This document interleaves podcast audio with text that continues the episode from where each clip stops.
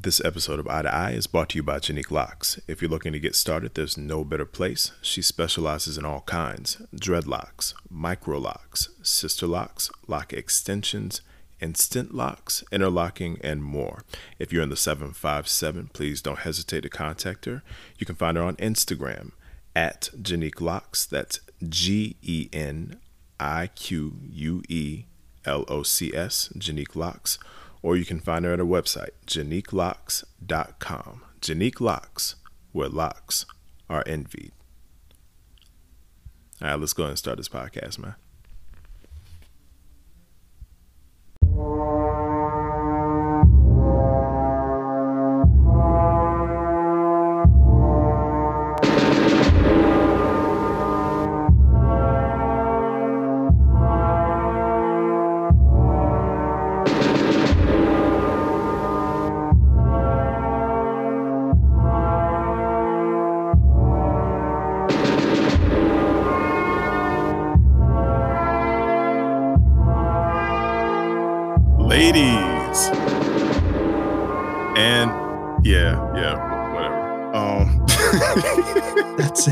Need I need I need everybody to know that we we've been trying to get this dang thing started for like five years. And I just I just realized that the ladies and gentlemen just got taken out of me.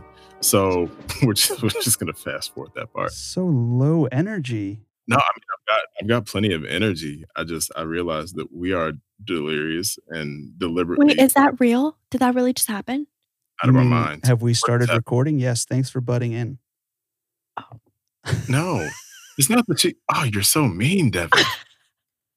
Oh my God! Look at him! Look at he just knew he, he got all the joy in the world in that. You I mean did. we started recording? You know, I almost got as much joy out of that as I did watching Tom Brady suck at golf. Yo, that was, that was amazing. That was so amazing. And now that you said that, we have to keep this beginning, so it's perfect. I was so pleased. Like I watched that and I'm like, I could legitimately destroy Tom Brady on the golf course. And that's not Yep. hyperbole. I would absolutely take his money. It would be phenomenal. Yeah. My dad and I are getting ready to take up golf, so pray for us, please. oh, You haven't started yet. No, we were talking about it this weekend, and he's not the best, and so we were going to do it together as a daddy-daughter bonding. oh, okay. Well, it was very stressful. I- I'm going to buy some golf clubs and see what happens. it's very stressful on people who are in a romantic relationship. Uh, my my wife and I probably nearly broke up multiple times um, Oh my God. while her learning to play golf. Well, my dad and I are both very competitive, so I don't know how this will work out. Yeah, uh, you'll be looking for emancipation probably. it's I'm, uh, I'm pretty sure. Can, can you do that after you turn 18? We're gonna find out, ladies and gentlemen. it doesn't matter. She's going to be so mad she's going to try it because it is not a good thing to do. It is it is something that people who've never done it look at it and think it's easy and it is most of the athletes will tell you it is ridiculously difficult. yeah. Well, while we pray for Justice and her father, welcome to the latest episode of Eye to Eye, short for Inspired to It. Oh my God, what is happening right now? Yeah, this is hilarious. But yeah, guys, welcome to the latest episode of Eye to Eye, short for Inspired to Inspire, the podcast that's all about being open, honest, and real, and having conversations about life and faith. And of course, you know that we are willing to boldly go where most folks ain't trying to. Although, again, for the second week in a row, I think that folk would beg to differ. Yeah. You know, like we should have been like a call in show. This would have been amazing to just sit up here and hear other people's thoughts and tell them how wrong they were. That would have been fun. I mean, last week I got to tell you guys how wrong you were. it would have been fun to do it to even more people. All right, Captain Stats. You know, that, I was going to apologize for me just clearing my throat in the mic, but I digress. That's fine. It's kind of too late. It kind of already happened. What I'll do from now on, see this will this will really get Jordan. This is how he will stop doing it. I will just tell him for every time that you clear your throat into your microphone, I will just cut 30 seconds of you talking thr- out of the episode. It'll just be gone. Watch, he will not clear his throat again. Oh, snap. No, it just means there's going to be an episode where it's straight Devin. it's it's just gonna be me and Swango. That'll be Yeah. it. Yeah. You go, oh boy. They're, they're going to wonder where you went, man. The episode will just start. You'll hear Jordan, welcome, welcome. and then that's it. and then no more Jordan the rest of the episode. I'll just be telling everybody, hey, it's not about me. Yeah, right. Yes, of course. Take the take the humble approach. God, is- God is using us, and that's gonna be my story, and I'm gonna stick to it. Yeah. So there's that. But uh, thank you guys once again for rocking with us and all of our uh, uh, nonsense and and pettery. Uh, is that a word? It is today. Uh, and on this evening's episode, uh, like I think I just said, we're going to continue our conversation. I'm really excited. We're going to cover part two, the last five episodes of The Last Dance. And now we don't really go episode by episode, um, but you know, nonetheless, it was just a really good conversation uh, that I think we had last time, and I'm excited to have one this time. Devin, what about you? What do you think? Man, I'm super excited. I love talking sports, and we definitely got sportsy last week. I mean, we're either going to gain a lot of listeners or we're going to lose a lot because there's going to be people who are like, I don't watch sports at all. I come for all of the social consciousness and and and the theology, and I don't know who this Jordan fellow is, other than a country near Israel, and uh, and then we'll lose them, um, or we're going to gain a bunch of new people. So we'll see. I don't know if people have figured it out yet, but we are a little something for a little bit of everybody. And sometimes you you got to talk about the greatest game ever played, uh, and one of the greatest people to do it, no matter how much of their life was put on blast in the process. I mean, in reality, I don't think enough of his life was put on blast. We don't need to talk about that. We're just going to talk about the last dance. oh yeah, by the way, my name is Jordan, And my name is Devin. My name is Justice. and we are really glad to have you guys rocking with us. So why don't we just shut up and not shut up at the same time? Just as a side note, before we even jump in here, I am looking forward to getting back to a little bit of normalcy, and we can start recording this thing like together pretty soon, where we can be in the same room, and it's that's going to be fun. Oh snap! I know. Oh, snap. Well, at least two of us can get together and record it. oh, Yeah. alright. So I don't know. I might clear my throat too much and get kicked out the office. Yeah, it might just be me and you. it's true. That's that might have been the two that I meant. Yeah. Well, last week I had prepared uh, some questions to kind of help get us going. This week I don't have a bunch of questions prepared, but I'm usually good at coming up with some questions. So we can just kind of jump in. I know we talked about what was the most surprising thing learned from the first five episodes. I think that's a relevant question for the second set of episodes. So, Justice, let's start with you. What was the most surprising thing that you learned from the second five episodes? Wow, so many different surprising things. But the biggest thing probably would be this is professional stalling at its best. okay, go, go. Somebody else go. I can't. I mean, it's the easiest thing of all because it's still kind of lagging itself out right now. And I think we talked about it for two seconds last week.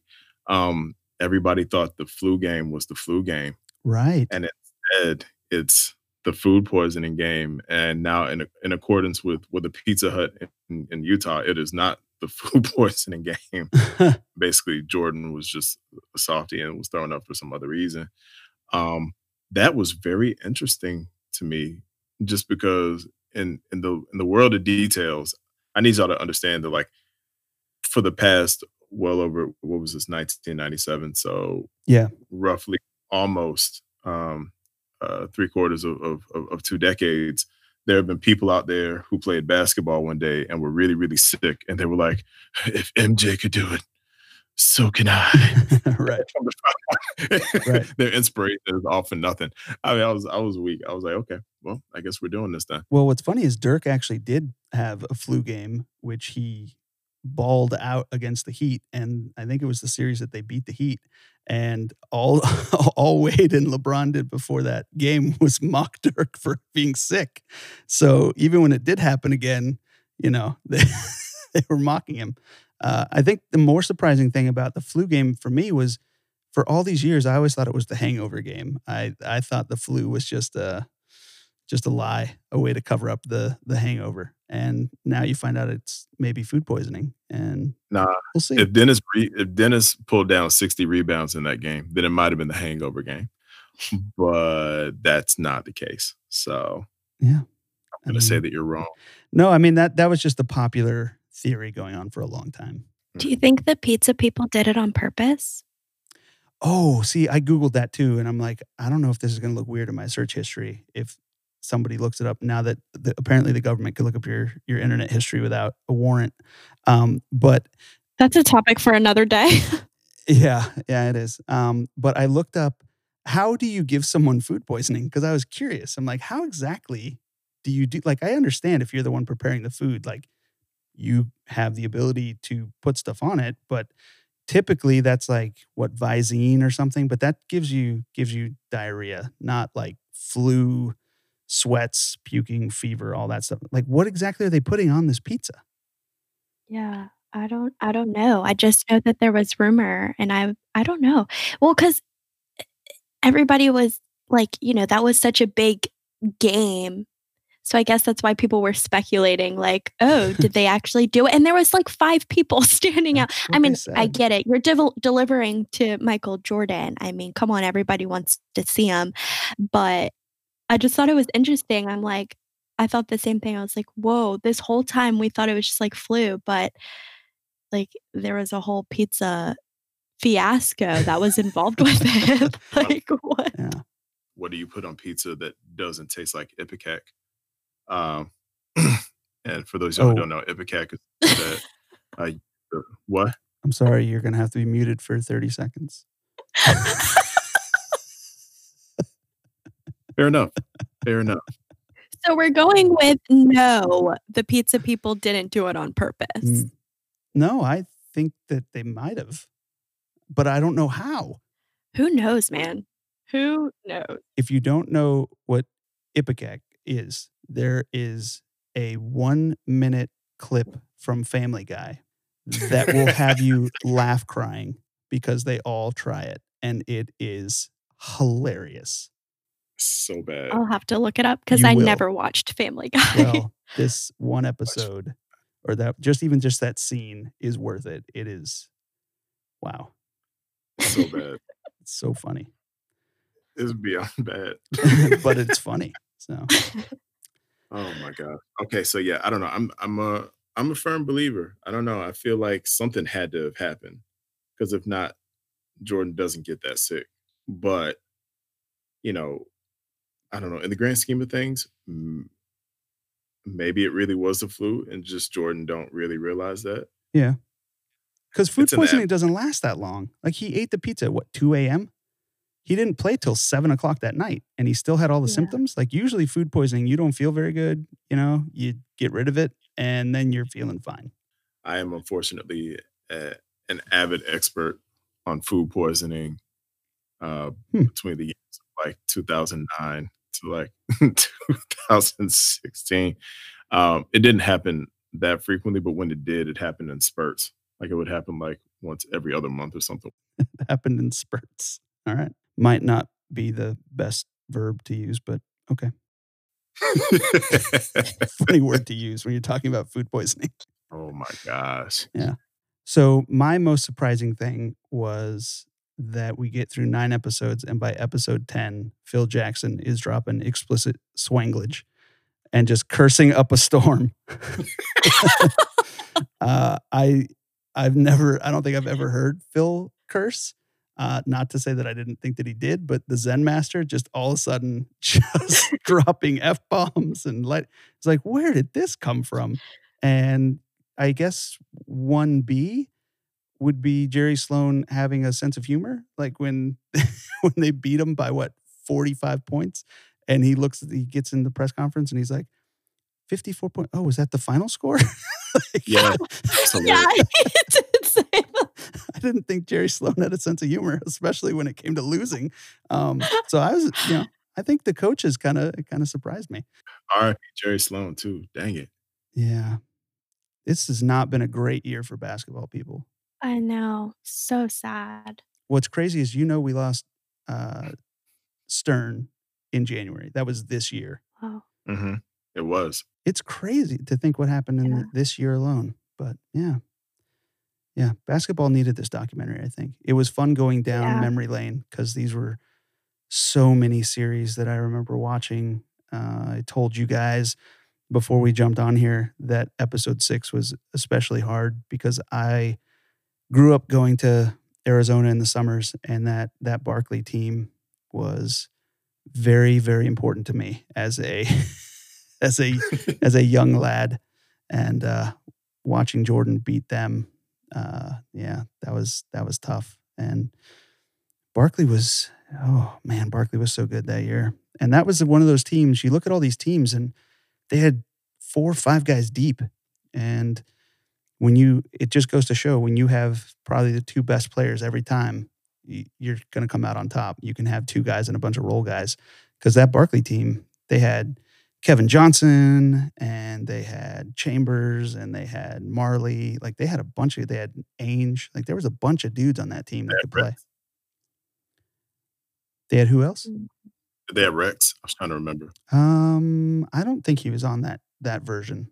No but uh, but they were they were deep team and they just you know couldn't couldn't do it and it's very telling when somebody as competitive as Barkley comes on and says, "Yep, I played my best game and he was better." And at that point I realized there's somebody better than me at this thing. Yeah. yeah. It's it's sad to think how many people Jordan did kind of leave in his wake I did kind of get that sense watching the very last episode. Uh, the the class that Malone and Stockton both seem to have. Malone didn't come on the documentary. I guess he was one of only like two dudes who actually said they wouldn't come on. Which I mean, that's not surprising because of the type of guy that he is. But yeah. but you see him after games, you know, interacting with Michael, going on the bus after losing the second time to congratulate Mike. That was that says a lot about who that guy is.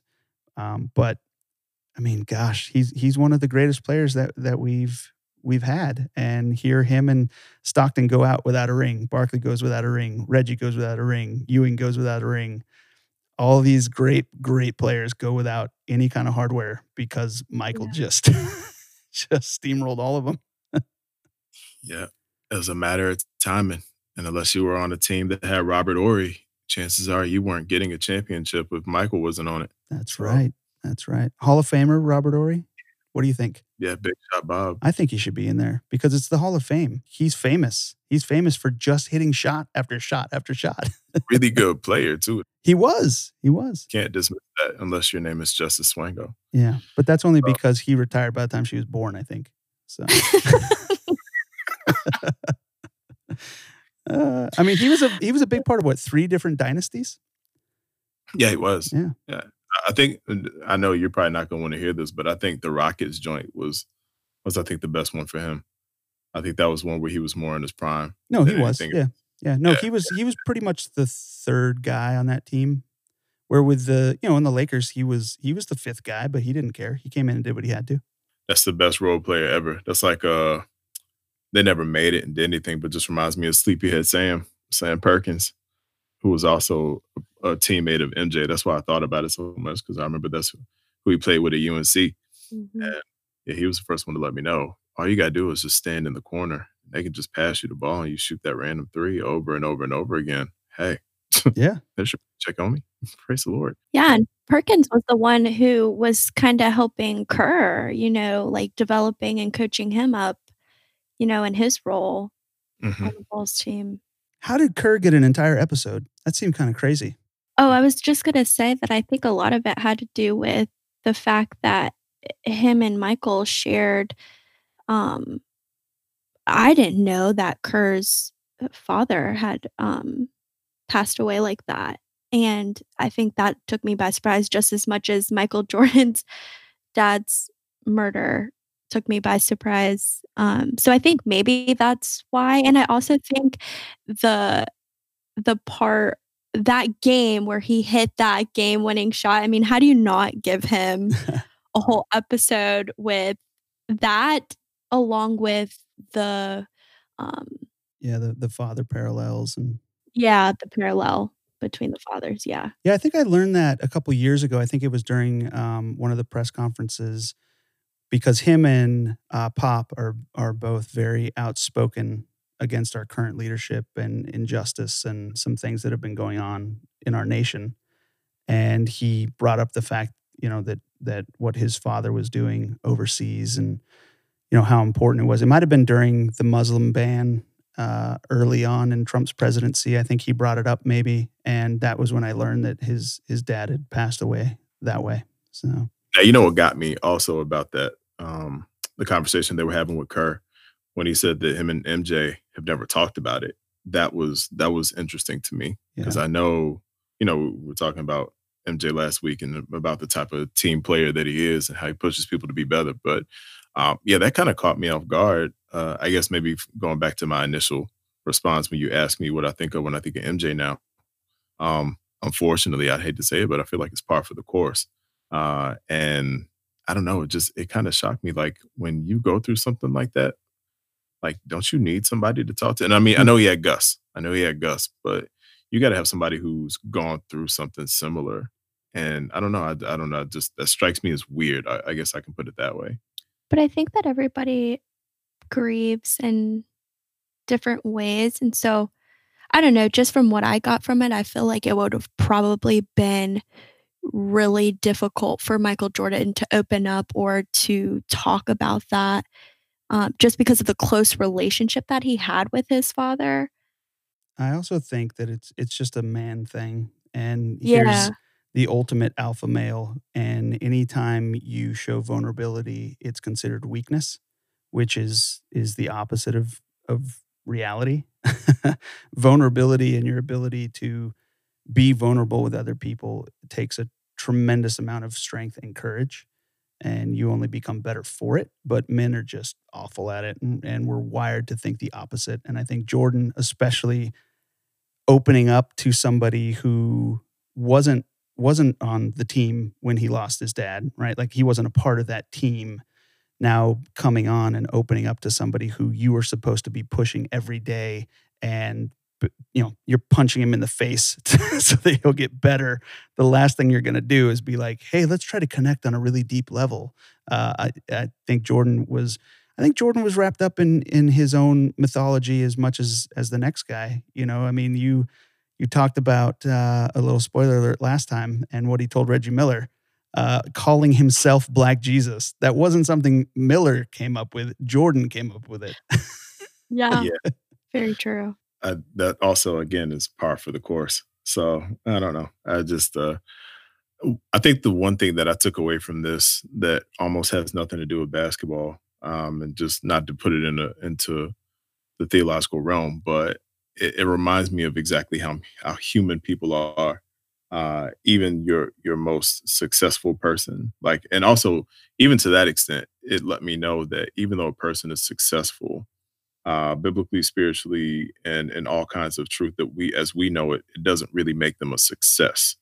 You know, and that's the thing that I think maybe even haunts MJ to an extent. And if you don't believe me, just look at the fruit of everything that he's done since then. He's been really successful in certain endeavors, but the things that he's really desired to do the most, you know, the things that kept him in competition, especially owning a basketball team and owning a basketball team that is subpar. Uh, you know, I'm pretty sure that that eats at him more than anything. I don't know if it eats at him enough to take away from him, you know, reminiscing on or or or remembering everything that he was able to do when he got his championships. But no doubt that's got to eat at him like nobody's business uh, because it's just the nature of who he is, you know. Yeah, and when you hear people try to compare greatness across different sports, you know, I mean, Brady's obviously lumped into the conversation with Jordan quite a bit because they both have six and they've both been to you know more contemporary successful athletes. And it really does show you when it comes to basketball how much control one guy can have. And unfortunately in almost any other endeavor that Jordan will now partake in he'll never have that amount of control or that amount of ability over the deciding impact of, of how something's going to be. You know, being an owner, being a coach, being, you know, a GM, whatever it may be, you are ultimately relying on the pieces that you put together. Those pieces have to execute. There's nothing you can do. And a guy like him who demands so much control, you know, and you see it because he's talking about, I just wasn't going to let us lose. Well, when you're in the owner's box, uh, you, that you have zero control over that. well, you know, champion, and there's only one of us, unfortunately. I just have to remind myself of that. Uh, looking at everything that you know you were able to take away from it, um, and knowing, seeing his version of what we would call practical application. Um, what do you think your biggest takeaway from uh what do you think your biggest takeaway from you know the the documentary is concerning like Jordan life and and pursuit and championship um because you know like I said none of us are champions but you know you you the reason why I ask is because you obviously have had a certain amount of pedigree that has gotten you to that spot specifically and so you can actually recall what it means to finally achieve or attain that. You know what I'm saying? Um, and so, you know, watching his means, watching his methods, um, you know, I mean, yeah, I, I know it's it's it's high school to NBA, but if, if, I I can't say anything about it, Devin can't say anything about it because neither of us have been able to attain that. You know, the only championship I ever got was in in a in a Ronald McDonald House charity walkathon at the age of 11. I don't think that counts for anything. Uh, so. Yeah, and I haven't won anything in a team sport. I, I did, you know, I've I've won some individual accolades, but but it's not a direct comparison to winning on a basketball team. And so, yeah, you're the expert. I think the biggest takeaway something that Jordan said that really struck out to me is that he said leadership comes at a price or something along the lines of that. And I truly believe that. I agree with that statement. And, you know, I obviously don't have the accolades or recognition that Michael Jordan had. Um, but winning a championship is one of the greatest feelings that I have ever experienced in my life. I mean, those are some of the greatest moments that you have, like memories that you will hold on to. I mean, the day in and day out work that's put in. But I think for me, I was a big person on like leading by example. You know, I was a three time captain. So I was always the first one in the gym, the last one to leave. You know, I wanted to lead my team. And I had that same type of drive, mentality, fight. Like, I'm going to do whatever it takes to lead my team to a championship. I wasn't the leading scorer on the team, I wasn't the tallest person on the team, but anybody who you talk to will tell you that I was a fighter. I was going to lead my team through and through, and you could see the passion, the heart um, that I played with. And so for me, it was almost like I saw a reflection of myself in a sense because I was like, man, like I see that mentality in him that that I had. But I think that that comes from just what my dad instilled in me. You know, that's who my dad is. That's the life that he lives. You know, he's just, he's a winner. He has a winner mentality. And it's so true that that leadership comes at a price um, because you know not everybody's going to like you you know not everybody's going to like what you have to say you know when i was in college i was always considered the one that like told the truth hard in a sense. And then my best friend, she was the other captain and she was more of the soft, like, hey, everything's going to be okay, you know, like everything's good, you know, whatever. And I had to learn that um, it's not always what you say, it's how you say it. And so navigating that through leadership too. Um, so I don't know, there's just so many things. I, I definitely wasn't as mean of a person as Michael. Like I wasn't calling people out of their names or anything. You didn't punch I anyone in the eye socket. Okay. Yeah. I wasn't going that far, but it really took me back to like my glory days too, you know? Like you sit back and you reflect and you're like, oh man, like you see some of those moments in your own experience, which is really cool. You know, it's not at the same capacity, like you said, like the NBA versus high school is completely different or college or whatever. But yeah, but you still see the same the same type of principles, you know? Yeah, and we we all have different things in our life that will be a challenge for us or where we can compete competitively and you know, that doesn't mean that we have the physical gifts to you know be be a world class at at anything but that doesn't mean that you know you can't experience some of that competitiveness or what it's like to win something or what it's like to lose something. You know i know there's times where if i'm competing in something that i know that i'm good at like you know jordan obviously every time he stepped on he thought he was the greatest. There's diminishing returns when you win something that you feel you should win. It actually hurts a lot more to lose. And then when you win something that you like expect yourself to win because you've put in the time, you put in the effort, you know you're good at it, and then you win it, you're just kind of like, well, I was supposed to. And there there isn't there's a diminishing return in the joy factor of it. And I wonder if that's part of why a lot of these guys only, you know, when you win three in a row, that's like the most you can really do because it's just it it's not chasing that same feeling. I know this is a weird analogy, but they talk about that with like drug use, right? Like nothing's like that first time and you keep chasing it and it's not the same. Instead, it's almost more of a relief sometimes when you win something you think you should win.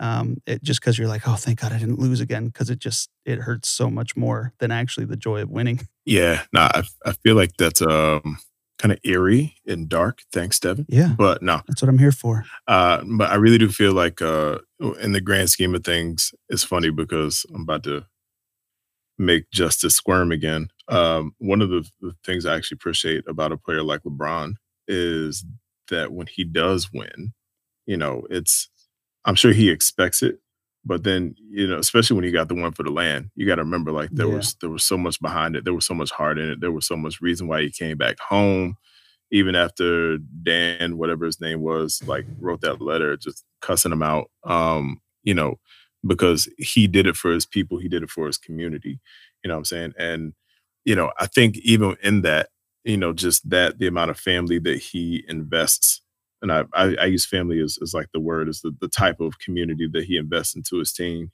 into his teammates and stuff like that. I feel like it makes it all the more rich to be able to celebrate it because, and you know, this is me probably taking another jab at Michael, but whatever. Um, I'm sure even with the team, when Michael was celebrating, there was something about it that was really more so flying solo, especially the championship when he came back uh, from playing baseball because remember that was the Father's Day game. And remember the first thing that he does, he falls on the ground, he takes the ball.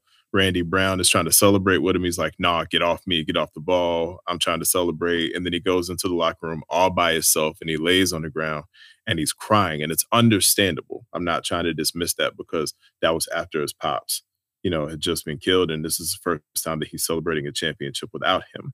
Nonetheless, though, um, the more that he celebrates, especially in the interviews where you listen to him, you could tell that he is kind of just kind of fading out of the process. You know that retirement is looming.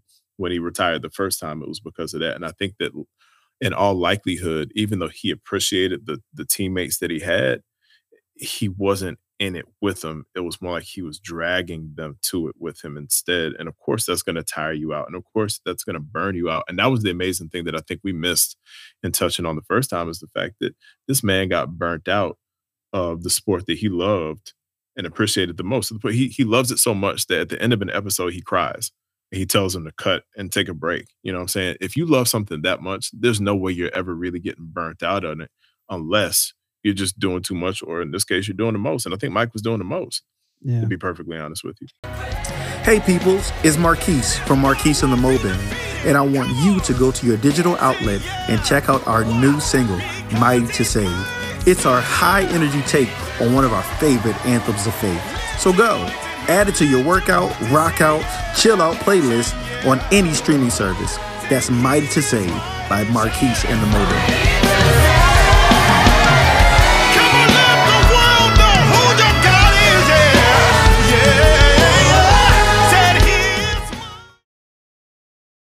And I add to that because I, well, I want to add two points. One, being on a team with players who you want it more than they actually want it. And it's difficult. It's difficult to be in a leadership role and you not only have these goals for yourself and what you'll want to accomplish, but not only for yourself, but for your team. And so I like really thought about that. I'm like, man, I've I've personally experienced that where like I've been on teams where you're constantly dragging people or trying to motivate them, but I've just learned that you can only do so much you know to to bring those people alongside of with you um, especially in college you know because there's a lot of politics that go into college but that's a whole another thing for a different day but um but yeah i think you see that in michael jordan teams is not that they didn't want it i don't want it to come across that way but you can tell that he was the constant motivator for his team, that he definitely had more drive, more will to win. And that's what led them. I mean, the reality is, if he was not on that team, then those teams would not have been as successful as they were, period, because of the leadership and the mentality that he had to say, you know what, I'm literally going to put you guys on my back and I'm going to carry us that's literally the mentality that he had. But to my second point that I was going to say is that I feel like there's a weight that comes with winning, though. Like when you have felt winning, and especially for me, I came from a winning program like Princess Anne women's basketball is they're like known for winning. And so there's that pressure of like, okay, this is the legacy that has been carried on. We have to continue that that legacy, that tradition.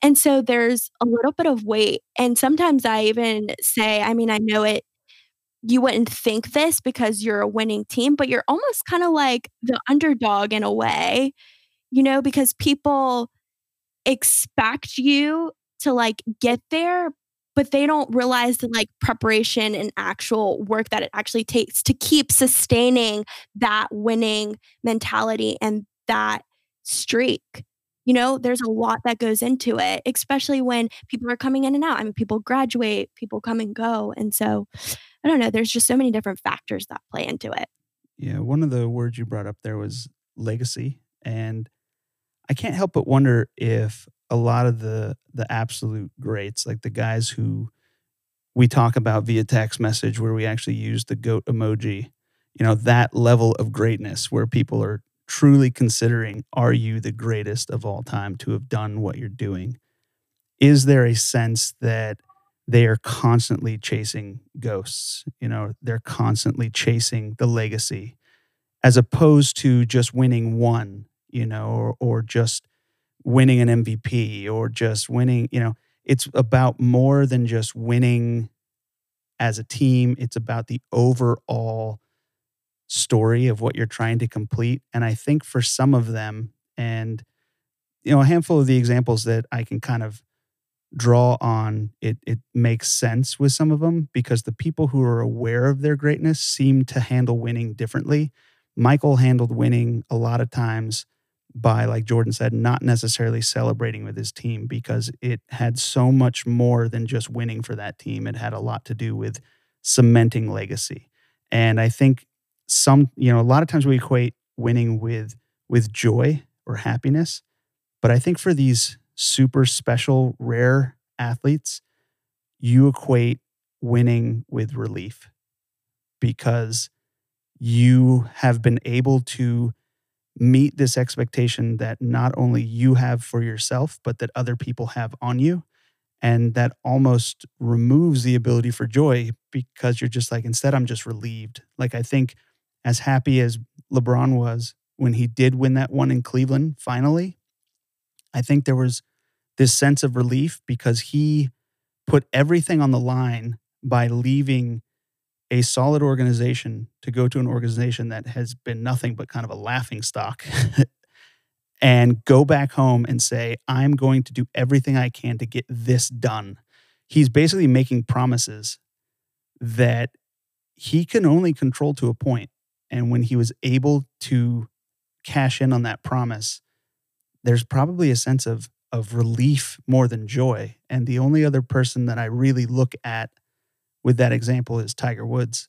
Tiger Woods won the Masters in ridiculous fashion when he was 21 years old. He didn't right. win another major for almost two and a half years. And when he did, it was against Sergio Garcia, who's this up and coming 20 year old who's running up and down the fairway with all this joy and excitement. Meanwhile, Tiger knows he's only won one, but he's, you know, 23, 24 at the time. He just went through, after he won the Masters, he went through an entire overhaul of his swing for two years. He changed everything that he was doing to get better. And he had to, he did that because he wanted more than just one. He wanted 18. That's how many Jack has. That's what he was chasing from the jump. So he committed to changing everything that got him to where he was so that he could get even better. And after two and a half years, he finally wins one. And the look on his face when he wins it, if you look it up on YouTube, it is this sense of relief. He closes his eyes and like looks up to the sky and he's like, oh, I can finally exhale because all the work I put in paid off. And it wasn't even joy. It was just like, okay, good. That that gamble I took worked. Now let me go get the next one. And there's just there's very few athletes that are like that. It wasn't the Tiger Woods fist. it was not. No. I mean those came those came later. You know, those came later, but all of them did the the fist. Michael Jordan did the fist. Yeah. Tiger Woods did the fist. Well, nah, LeBron does a bunch of weird stuff. uh, he, he, did like his own equivalent of TikTok dances yeah. before TikTok came out. Yeah. So, but then you compare that to like how Tiger won the Masters most recently. Those expectations were gone now. True. You know, he'd gone 10 years without winning anything. He'd gone through so many injuries that you can't even fathom him coming back and yeah. and playing at that level. And when he did, it was just sheer joy. There was no relief now because he was no longer chasing that legacy. He'd let that go. I don't even think that he, even after winning that one, I don't think he's still thinking, you know, hey, I can still go get this this thing. I think he's going to let his career speak for himself. Um, I think everything that happened, you know, back on that Thanksgiving night, you know, more than a decade ago. About to say the realest injury of all, that 17 iron to the jaw. Yeah. I, I think that changed who he was internally. And made him deal with a lot of things. And now, for for all intents and purposes, he's he's a tremendous father. He spends a lot of time with his kids.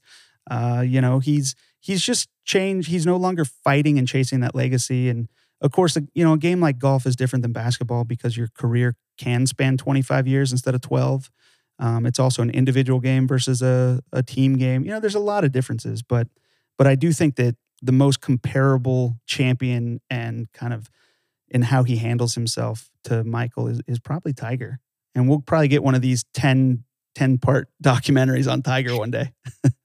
Do you think that you could kind of um, like have that perspective for when Michael Jordan leaves the NBA to go and play professional baseball? I mean, because I mean, even his trainer was saying, like, your body, what you're getting ready to do and how you're going to train your body. I was getting ready to do the Swango tap y'all. no, the but swang um, bang. the swang bang, yeah. yeah. um, how you're getting ready to train your body is going to be completely different for baseball than it was for basketball. I mean, he had to completely shift gears. Yeah. And so I'm wondering if we could argue like what you just said to that point with Michael when he came back from returning from from playing baseball for what it was like a year and a half, I think. Um, yeah, and, and I think I think you can. I think that first championship back, I think, was that relief championship because not only was it okay, good, I am who I thought I was, but right. also Still, I yeah. I I got this one for dad. Mm-hmm. and I think that, you know, when because because Tiger experienced the same thing too. Like his dad died, um, you know, kind of in the middle of his run, and you know these these guys, they whether the relationship's good or bad, there's all the dad matters, matters a lot in a lot of different ways, and you know I think that that relief came for Michael that same way, and I think that's why he probably was rolling around on the floor with the ball by himself. It was not about the team that in that moment. It was about him and and the ghost nope. that he was chasing and the ghost that he was trying to please. mm-hmm. Yeah. Yeah. Yeah. 100%.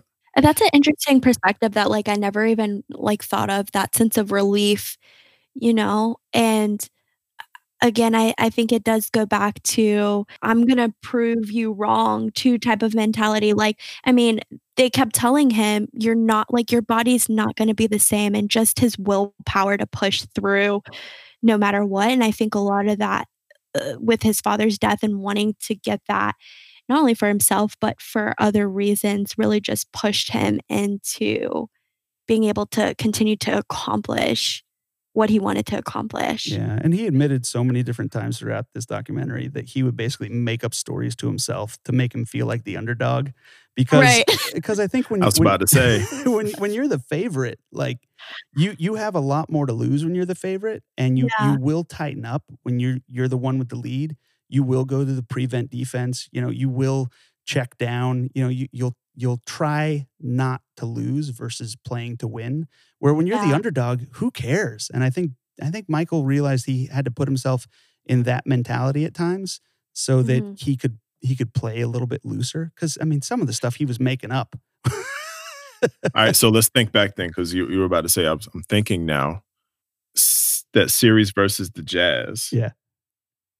Nobody was doing anything in particular, I think, that could put him in that mood. So he had to find someone. And so with the Pizza Hut guys, it was personal Yeah.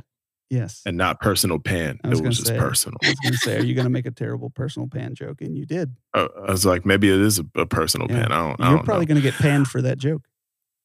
It probably. Yeah, you know what the thing is? I love Pizza Hut too. When I come off keto, that's one of the first places we go to. So, Pizza Hut, if you're out there, I believe that you didn't do it. Even if you did do it, I love you and hook up that discount.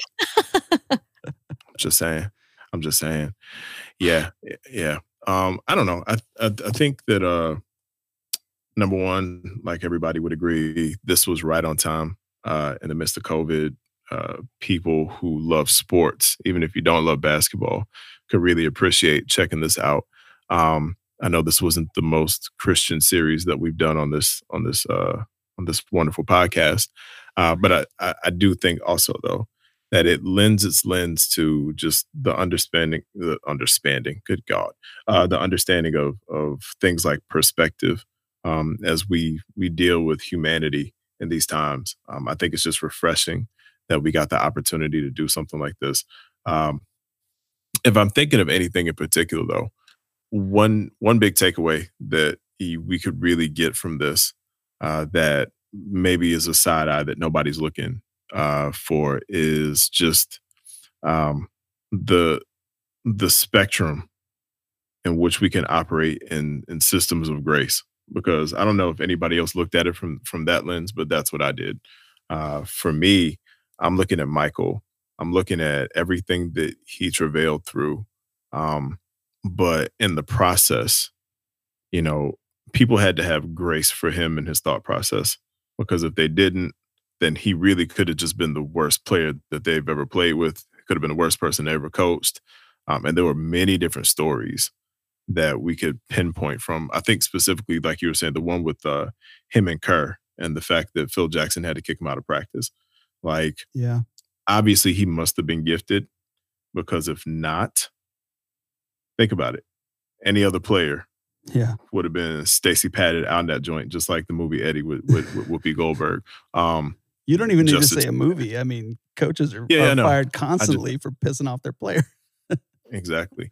Um, I was just saying that for justice because she wasn't born when that movie came out in 1995 or six or something. Yeah. Well, that's a blessing. It was really bad movie. uh, but I, I think that you know we could all take something away from that, and you know, not to pull the homily out of it, but uh, you know, I think everyone has their own gifts and skills. Uh, I think everyone has a lot to offer. Um, skill sets that nobody else has because God has called and purposed you for them. Uh, and you know, the one thing I was thinking was, in the midst of all that, we have to fight through ourselves in order to attain our own championships. You know, Hebrews 12 says, run the race, strip off all the weight, and every sin so easily entangles. I feel like that's exactly what we watched Michael do. You know, I don't know if it's biblical in its entire representation. I don't think so by any means. Um, but nobody is perfect as well. So I'm not going to sit up here and cast real judgment. Objectively, I have my opinion for the man, obviously. I think I've stated that. But at the end of the day, as of right now, he's still the greatest of all time. Um, and in order for him to have been the greatest of all time, um, people had to have had some system of grace. And I just think about how God has a system of grace set up for us as well. Uh, because as we're sitting up here fighting and striving to achieve and attain everything that He has for us, um, people are going to have to make exceptions of grace for us. Yeah. Um, I am appreciative of everybody in my world who uh, went ahead along with this crazy idea, and of course, you know, this is just your public thank you um, uh, of this this dream and this this this vision that God gave me uh, to come outside of myself and actually begin to exercise using my voice. Um, and knowing that I couldn't do that alone, knowing that that was going to take a team. So, I mean, that's why I was thinking about it because no, I don't think I'm MJ in the slightest um, as far as like being the goat at anything yet. And also, um, I hope y'all don't think that I'm that mean of a person when we when we have our meetings and stuff. But, but uh, you know, I, I just in a grand scheme of things, that that was one of the things that came to mind, and just not only that, but the sense of appreciation that I have. Like I think MJ still really does have a sense of appreciation, but I think he he shows it, he models it in the way that he knows best. You know, and so you know, I just I took I took a lot of that away from this as I was watching it. And of course, you know, I'm not going to sit up there and talk about that the entire time because that would just be, um, I don't know, weak, vulnerable, and you know, uh, we're talking about MJ here. I'm a man. I can't do that. I know Uh, we got to talk about yeah. we got to talk about the greatness, but uh, you know, Yeah. Jordan, to your point, I mean, I try to find God in everything in some form or fashion because he he is there, or at least something you can pull wisdom wise or something. It, there's always something if you're looking for it, and what we do see with somebody like Jordan and his story is the simple fact that there's nobody who doubts that Jordan was absolutely called to play basketball. He found his calling, and when he did, he put in all the effort that anyone could have asked him to make that calling play out the way that it did. And the the God and the wisdom in that is that if we truly believe that every one of us has a calling, then that means that we need to start listening up, start focusing on what God is telling us that calling is, and start to put in the work in order to find it. And you know that there's your eye to eye that I saw out of this documentary. Yeah, and just to go off of that, you know, something that I just took away from it and that's something that was confirmed is just give everything you have to whatever it is, like whatever season you're in, whatever you're doing, you have to give it 110%. And that's something that, you know, I've been asked, like, do you feel like you walk away with having any type of regret? Like, do you look back on your career and think, oh, I wish I would have done that? And honestly, I can answer that question and say, no, I know for a fact when I played my last game, I gave it everything that I had.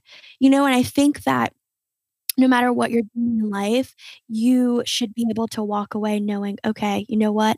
I gave it everything that have. Even if the outcome does not play out. Yeah, would I've liked to win a championship in college? Of course. I mean, that's every person's dream when you're playing in sport.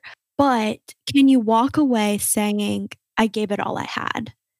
Michael Jordan, and I think even some of the other players, I mean, when we talk about Reggie Miller or um, you know all the other players during that time who who were just phenomenal players you know even though they didn't win a championship i think that they would walk away you know of course they would want to win a championship but i think that they could walk away saying you know i gave it everything that i had. Yeah, those guys can walk away proud too because you know they just got beat by the better guy, and it wasn't any fault of their own in a, in a lot of cases. And and that's the thing that I think we as humans need to make sure that we put things into perspective because you might be called to something that doesn't necessarily mean you're going to be the greatest ever to do it.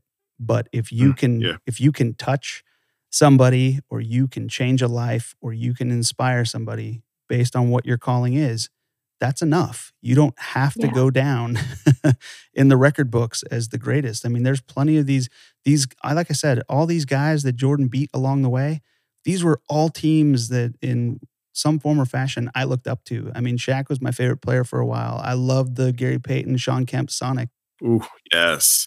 the Barkley team, like I said, all of these teams, I loved Reggie Miller. There's so many guys who lost along the way that I still looked up to. And so just because you're losing doesn't mean that it wasn't worth it or you're not doing what you're c- called to do. Yeah, hundred percent. That's good. Um, and then the other thing is, Devin, you said something. Um, now you know what, I'm just gonna be petty. I was gonna say you said that you know you can you can find God in anything, which is very very true. Mhm. Um, one of my favorite pastors in, in our area uh, once did a sermon uh, talking about an episode of Empire, and I was like, this man is gifted with the gift of God. Uh, but no, I think, uh, yeah, all in all, I think that there's definitely a lot of inspiration to be had from a lot of MJ's story. And so it was definitely worth the conversation. Uh, the good, the bad, the ugly. I think that the the exposure of his life can teach us a lot of valuable lessons. And so to MJ, I give you a, a good salute, sir. Thank you uh, for living your life in pursuit of the excellence that was what it became. Um, when LeBron becomes the number one greatest player of all time, uh, I'm pretty sure that it'll be an honorary ceremonial rite of passage because it's coming. they got to get back on the court.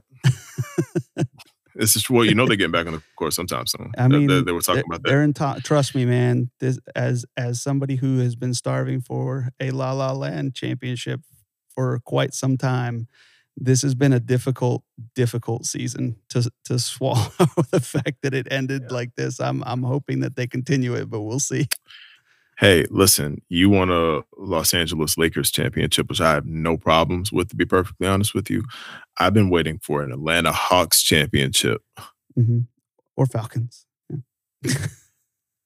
He really this this is supposed to be about basketball. You want to bring that nonsense up? I mean, That's that's what really what we want to do. you were so close.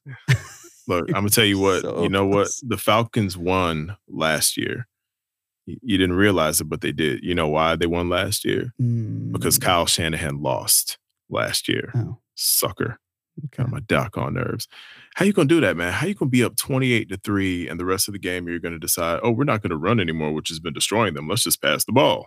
this is apparently where Jordan's bitterness shines through, much like Michael Jordan. Yeah. Yeah, yeah. doggone it. Uh-huh. I mean, he's the greatest for a reason. Part of that reason was griping. I'm a gripe, doggone it. That's true. That's better also one of the does now. reasons that uh, Swango hates LeBron because he's a griper. So you know, This is true. I'm I'm yeah, that's a whole nother topic. No, right I- it's not another it's not a whole nother topic anymore. It is. Yeah. No, it's not. Remember, because you had to digress because last week we had to concede because because I trapped you. I put a donut inside that box and pulled the stick when you went to get it. Harden. yeah, We're not going to talk about it, okay? yeah, that's okay. It's it's uh, going to be documented on a podcast forever. It is. It's etched in stone Uh-huh. for forever, homie. yes. Didn't know that. Mm, just just go ahead and bask in, in the presence of that. I need you to chew on that for Yep. a second. That's fine. So, well, Don't, this don't, don't don't don't shake your head. Don't shake your head. Don't do it. Mm-mm. No no no. yeah, It's it's, a it's a uh, it's a audio medium, so shaking your head doesn't help the people. Yeah. when we're on YouTube one day, they, they can see that Uh-huh. for, for what it's worth. But for now, yeah, no, I need you to just don't even vocalize it. Just just go ahead and bask in it. well, this was Take all that in. this was so much fun. This was like a, a welcomed break from some of the heavy things that we've had to explore so far this year. Uh, it was it was nice to kind of go down memory lane and remember a bunch of stuff and learn some new stuff. And, you know, just just celebrate some of what's great. You know, one of the things that I realized as I got older, and you know, Justice, maybe this will be a little word of wisdom that might help you out just a little bit. I think too often we hate on athletes because that's the nature of sports and the nature of sports fandom. But in reality, when I look back on some of these guys, I really wish that I appreciated their greatness before it was gone. And that, you know, I, I bring it back to Tiger quite a bit, but, you know, Tiger was that level of guy where you tuned in, you know, every Sunday to watch what this guy was going to do and watch the greatness, whether you liked him or not. And that got taken away almost overnight. You know, he won the 2008 US Open and then didn't win again for, you know, a, a decade plus. And when that got taken away, I realized in that moment, I'm like, I need to stop hating on athletes that I don't like. It's one you can root against them, but never lose sight of greatness when greatness is there. You know, we to be born in a time where we can watch some of these players. You know, I was lucky to be able to watch Jordan and Kobe and Tiger and Brady and all of these guys who've been great. And we should never take that for granted. And I think sometimes we do that too much. Mm-hmm. That's right. Like Isaiah Thomas. Like Isaiah. Yeah. Yep. I don't take watching LeBron James for granted. I just don't like him.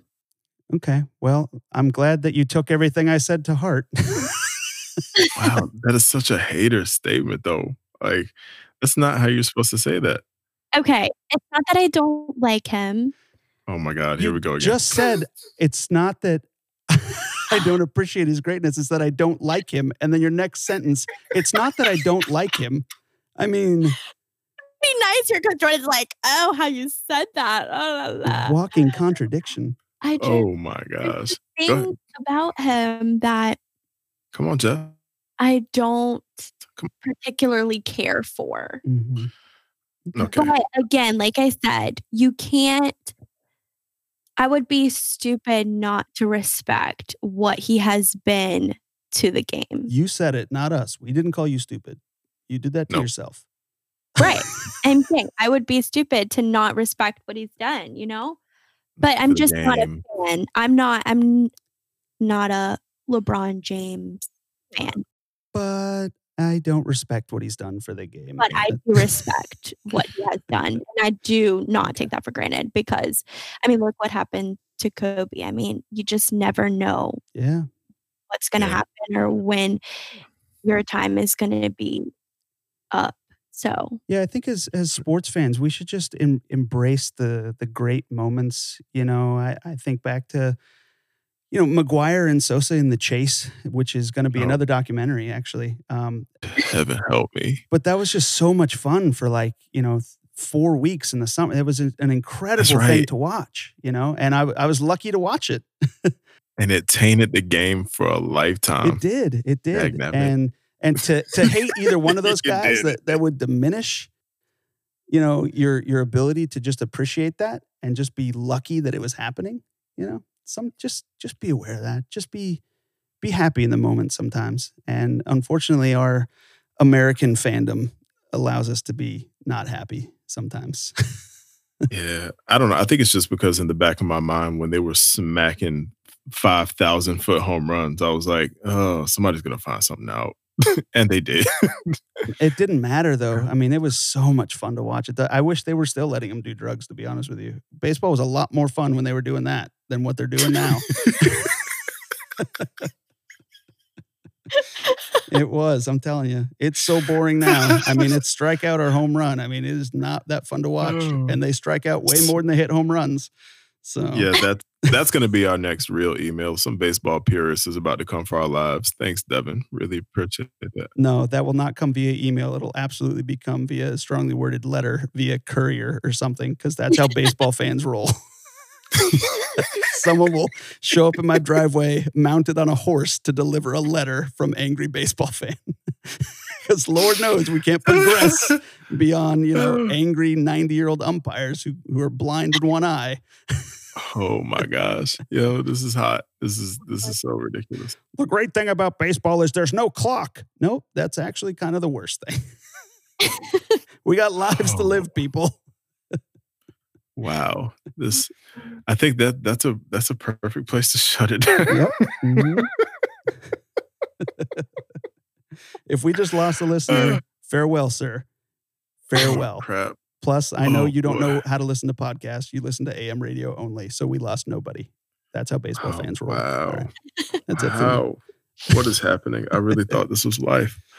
Okay. Um, well, uh, as Devin said, this has been a much enjoyed and much needed break uh, from real life, but stick around because enough has happened that we already got content for the next two, three weeks. Yay. Sure do. Um, but yeah, now this this is this has been dope.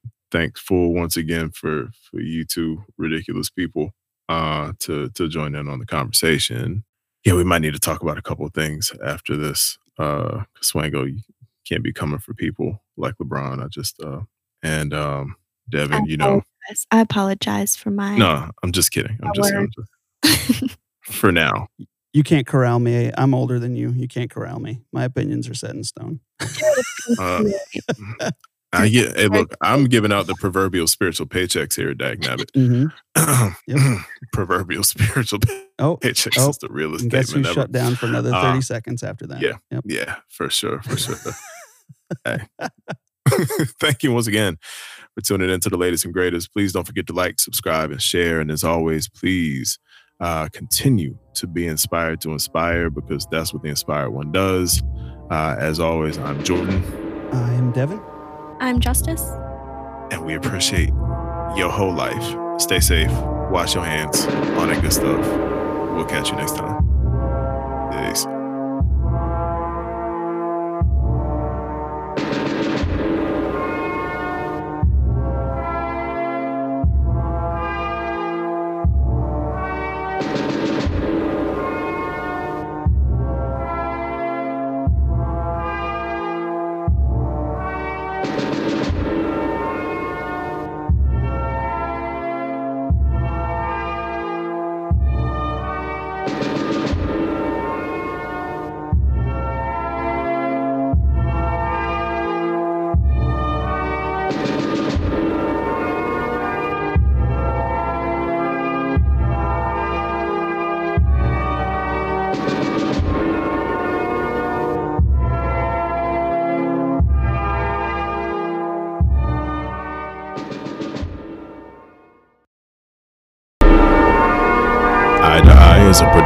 Inspired One Enterprises. Engineering by Devin Chandler. Editing and production, Jordan Brown. Marketing and media, Justice Swango. Thanks again for listening to the latest and greatest episode. Please don't forget to follow us on FB at Inspired One Enterprises, on Insta at I underscore the number two underscore I podcast. And of course, don't forget to subscribe on your favorite platform. Leave those five stars and a generous review because you love us and want us to be successful as we do you. Thank you once again for rocking with us. And remember to be inspired to inspire, as that's what the inspired one does. Take care. God bless. Peace.